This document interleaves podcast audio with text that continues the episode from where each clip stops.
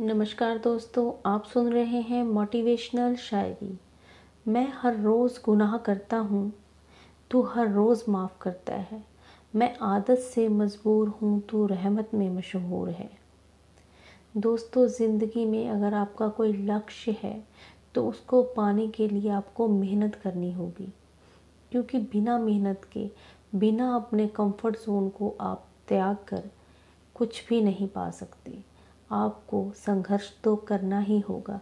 याद रखिए, त्याग के बिना कुछ भी पाना संभव नहीं, क्योंकि सांस लेने के लिए भी पहली सांस छोड़नी पड़ती है।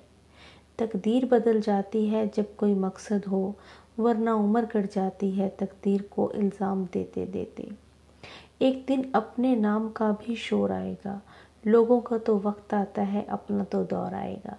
तो दोस्तों, ये थी मोटिवेशनल शायरी। अगर आपको पसंद आई तो प्लीज़ इसे लाइक कीजिए शेयर कीजिए और चैनल को फॉलो कीजिए। फिर मिलेंगे, तब तक के लिए खुश रहिए, बिंदास रहिए। धन्यवाद।